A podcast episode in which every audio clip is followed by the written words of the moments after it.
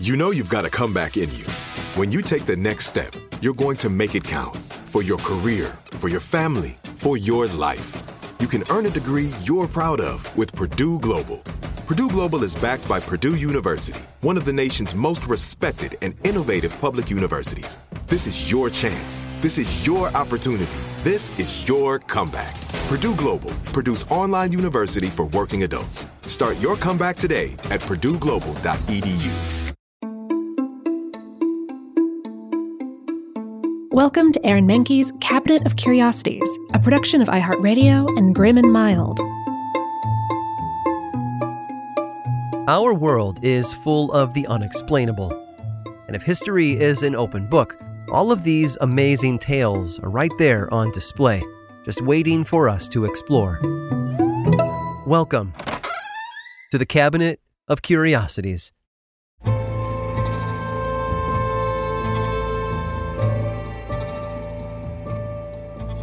The life of a professional musician is a tumultuous one.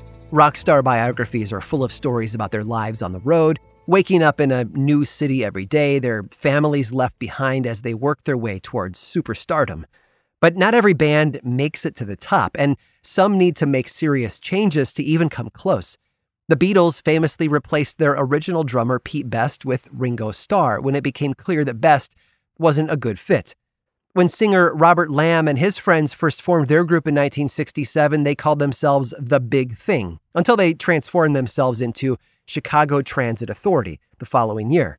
One year after that, they shortened it down even more to the name they're known by today Chicago. Change, as you see, is common for a band, and sometimes it can be the difference between obscurity and success. Roger and Nick knew that in England growing up during the 1940s and 50s. Roger was something of an athlete growing up, playing cricket and rugby for his high school teams, while Nick went to college to become an architect. They moved in together in 1963 and formed a rock band a year later with another pair of friends. They called the group Sigma Six. That was before they were named the Megadeths, the Screaming Abdabs, Leonard's Lodgers, and the Spectrum Five. Finally, they settled on what they had hoped to be their final name, the Tea Set. Roger played lead guitar with Nick on the drums. Their buddy Richard played rhythm guitar, while two other members, Keith and Clive, sang and played bass, respectively. Eventually, Keith and Clive split off to start their own band in 1963, leaving Roger, Nick, and Richard to find two replacements. Now, as the tea set, the group often rehearsed in a basement tea room at the college that Roger, Nick, and Richard attended. They would then go out at night and play various clubs and private engagements, building up their repertoire of songs. Late 1964 saw the tea set join a local London hotspot called the Countdown Club in residency. They would start playing late at night and go until dawn, rocking out over 90 minute long sets. They had a problem though. Playing for such a long time meant that they had to repeat songs in each set. To avoid this problem, the guitarist began taking longer solos in each song, adding enough to buffer them to let them complete their sets without any repeats. Audiences liked it, and it helped solidify the Tea Set's sound as they worked their way up the club circuit. They started recording some of their tunes in a studio in West Hampstead and getting more gigs. It was one performance in particular, though, that would change the fate of the group forever. It was a coincidence, really. They were set to play on the same ticket as another band calling themselves, of all things, the Tea Set. In a panic, vocalist and guitarist Roger sought inspiration in his record collection, specifically from some albums by a couple of prominent blues musicians. The first was an album by a guitar player named Pinkney Anderson, known as Pink, born in Laurens, South Carolina in 1900. Anderson had come up playing at medicine shows, performing for crowds while snake oil salesmen pitched their questionable wares. The other album featured a blues guitarist named Floyd Council, who hailed from North Carolina. Council was a busker and specialized in playing the Piedmont blues, which was big in the South. And Roger wasn't a stranger to nicknames. His full name was Roger Keith Barrett, but everyone knew him as Sid, and he took Pink Anderson's name and Floyd Council's name and put them together, changing the Tea set into something else entirely the Pink Floyd sound. Later on, Barrett, Roger Waters, and Nick Mason, David Gilmour, and Richard Wright shortened their name to simply Pink Floyd and went on to make music history. They released 15 studio albums and 27 singles over the course of their career, entertaining audiences all over the world with their psychedelic and progressive brand of rock. And it's funny, even though several of the band's members met while attending architecture school, it was clear that, in the end, they would build a wall, and they didn't need no education to do it.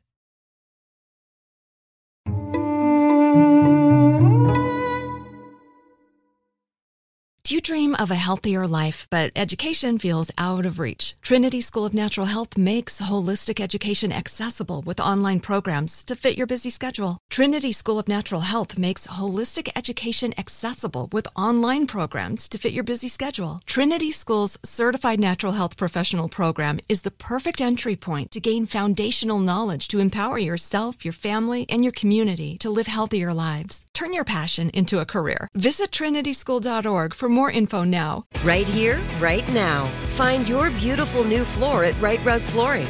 Choose from thousands of in stock styles, ready for next day installation, and all backed by the right price guarantee.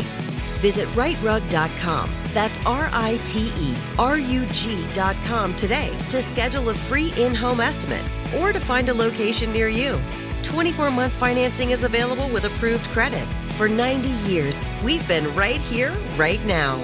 Rite Rug Flooring. This episode is sponsored by Intuit. Here's a story for you. Once upon a time, a young woman was haunted by the ghosts of bad financial decisions, with credit card debt and an empty savings account looming over her every day. But when she tried to ignore these ghosts, they only grew bigger and scarier, and these ghosts of her bad financial decisions were stopping her from living her best life. So she decided to face them head on and take control of her finances with help from Intuit. Intuit helps you face your financial fears with confidence through products like TurboTax, Credit Karma, QuickBooks, and MailChimp. Whether you're trying to manage your money or trying to run a business, Intuit gives you the confidence to take control of your finances so you can live your best life. Intuit is the financial platform that helps everyday people prosper. Intuit has helped 100 million people live their best financial lives. Visit intuit.com, I N T U I T.com to start living yours. Let's get into it.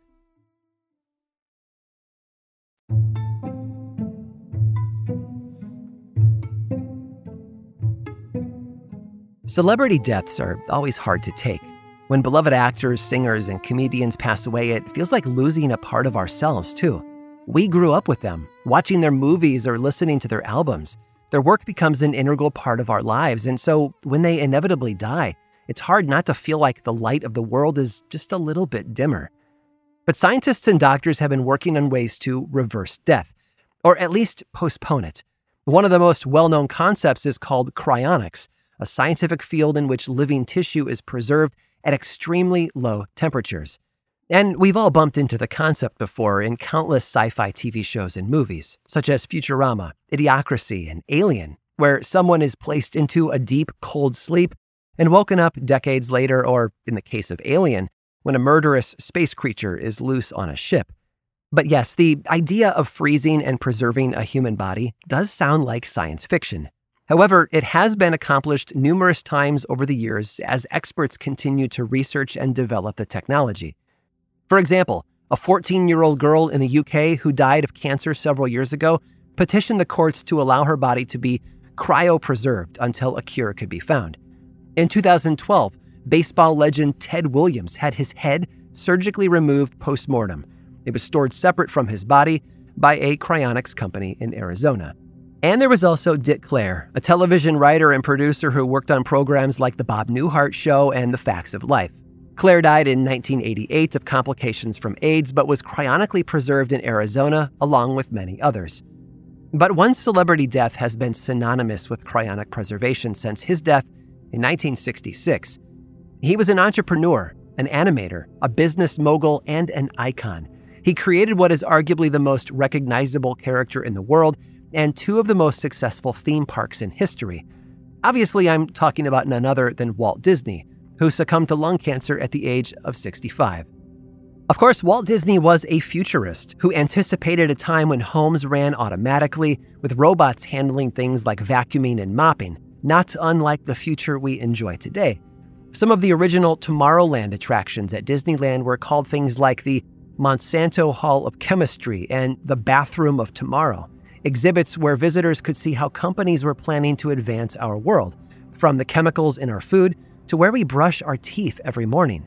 So it's no wonder that when Disney passed away in December of 1967, rumors quickly spread about what had happened with his body. Those rumors seemed to kick off in early 1967, just a few weeks after his death. You see, Disney had been being treated for his cancer at St. Joseph's Hospital in Burbank, California, which sat right across the street from Walt Disney Studios. After he died, a reporter with the National Spotlight, a tabloid rag known for publishing salacious rumors, allegedly pulled off some entertainment espionage for a scoop.